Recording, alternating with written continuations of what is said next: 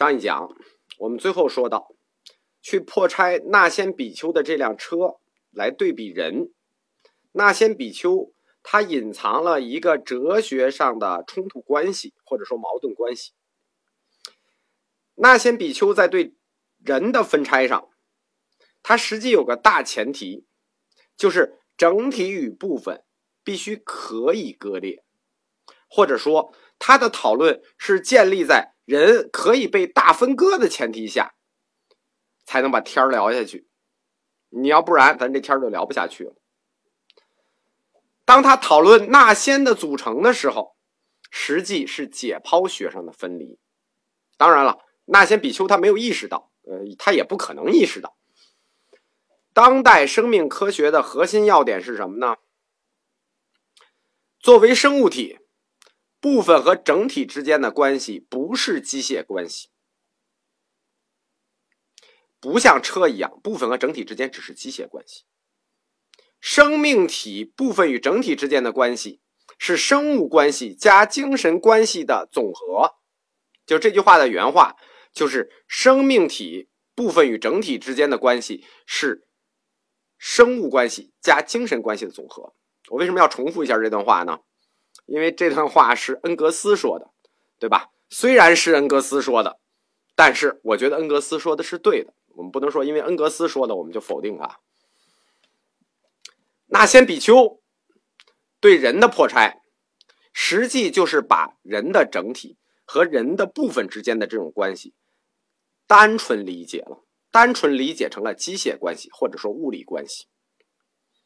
换言之，关于这种拆分法，就是拿车拆和拿人拆的这种拆分对比法，在有机界或者有情界都是错误的，都是片面的。为什么？有情界、有机界，这这种活人的东西、活动物的东西，你这么拆全是错的。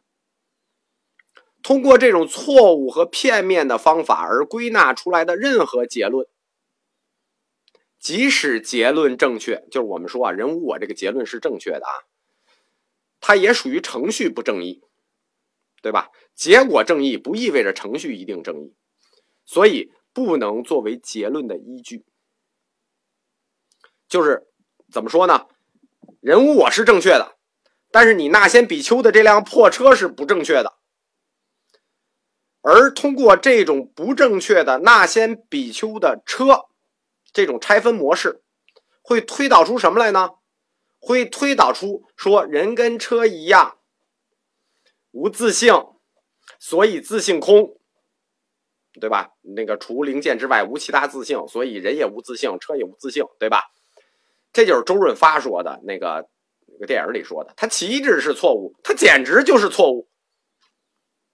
那先比丘的车，我们前面说过了，结论是两个嘛，车只是车零件的组合，只是一个名字叫做车，所以载物叫做无自性；人只是人零件的组合，只是一个名字叫做我，所以载人叫人无我。你看这话听着特顺，我们就全拆拆拆开了。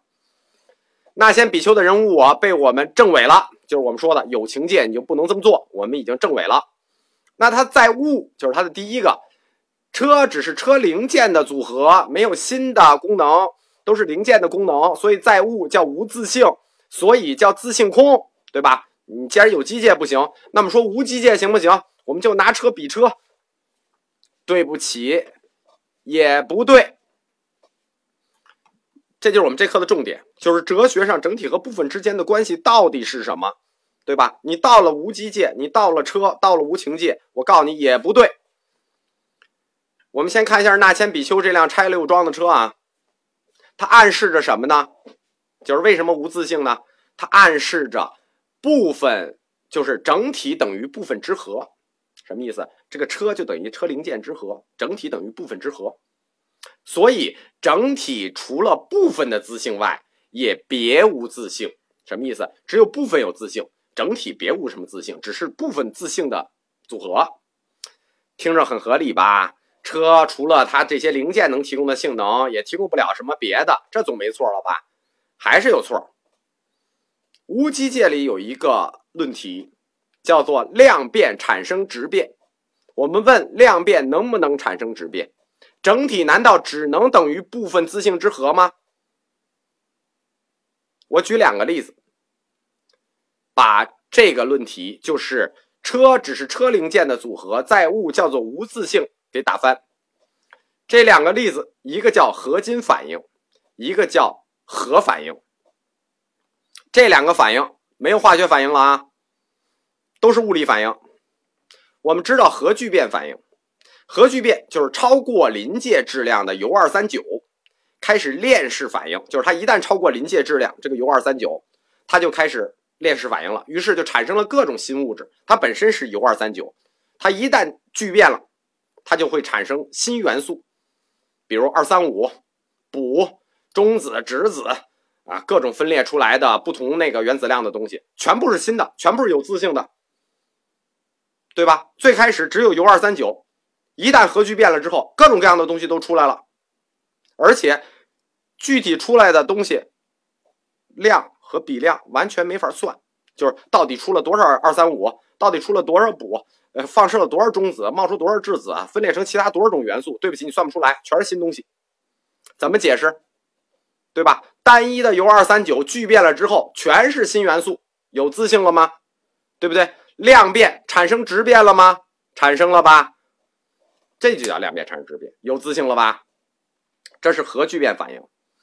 我们再看整体等于部分之和，部分除整体除了部分自性外别无自性的另一个论证，就是什么？合金反应。比如说青铜。青铜是什么？铜加锡搁在一块儿，变成了一种新的合金。这是纯粹的物理反应啊！大家记住，合金反应不是化学反应，合金反应是物理反应。这就是典型的整体大于部分之和，两个东西都有自性，对吧？铜和锡，它组合而成什么新物质？合金、青铜，包括我们用的不锈钢、铝合金，今天不是比比皆是吗？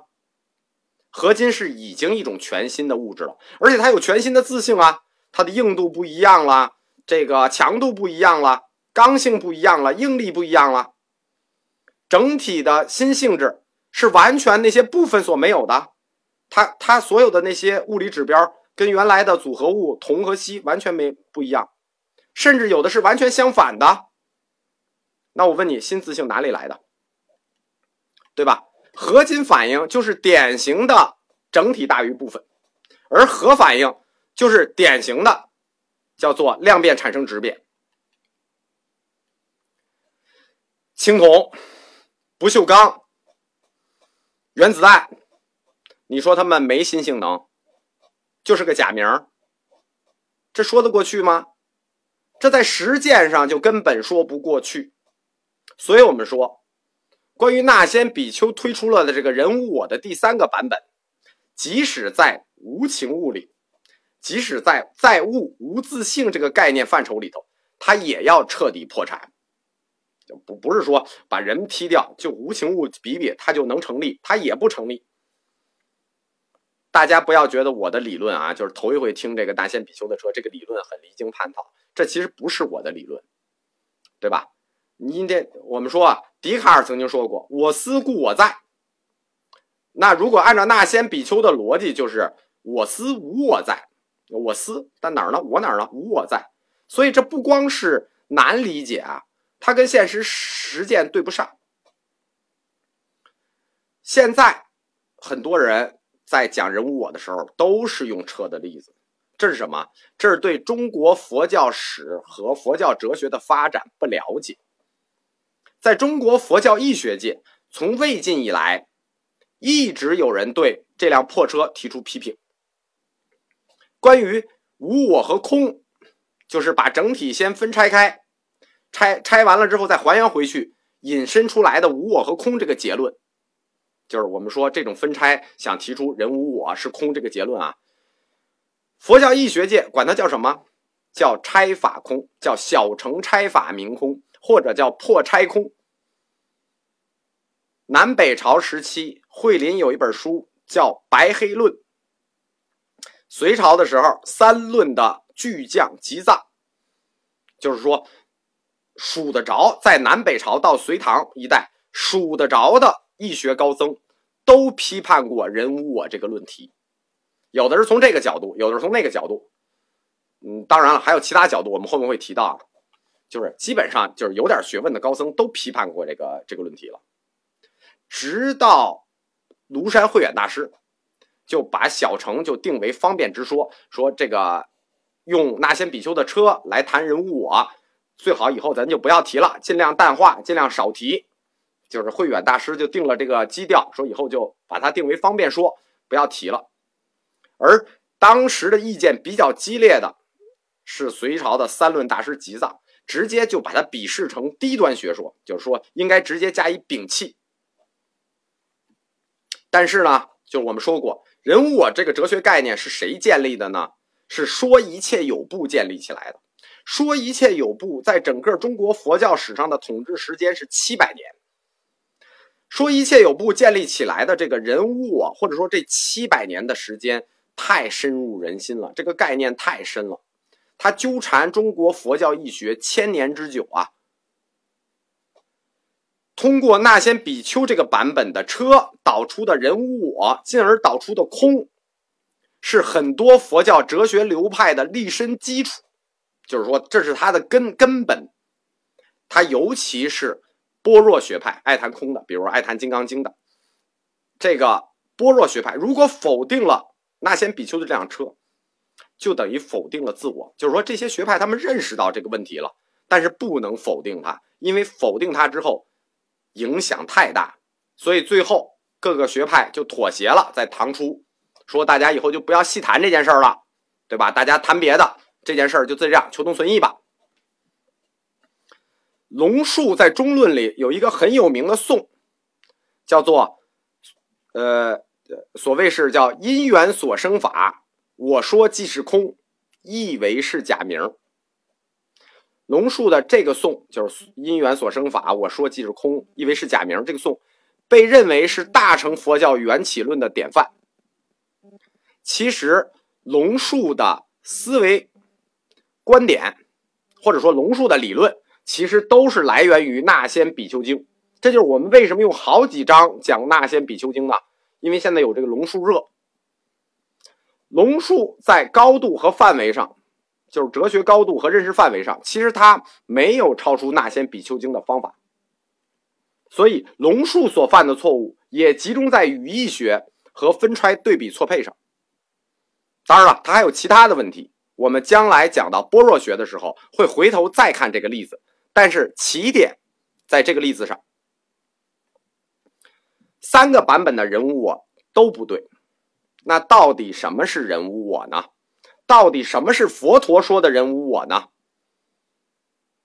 这三个不对的人无我版本流传特别广，影响特别深，可以说影响了百分之九十以上的佛教徒。这里有历史原因，有翻译原因，有哲学史观原因，有宗教哲学基石动摇的原因，非常复杂。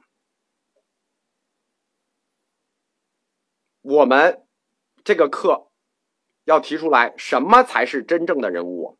什么才是佛陀真正要告诉大家的人物？我们下一讲讲。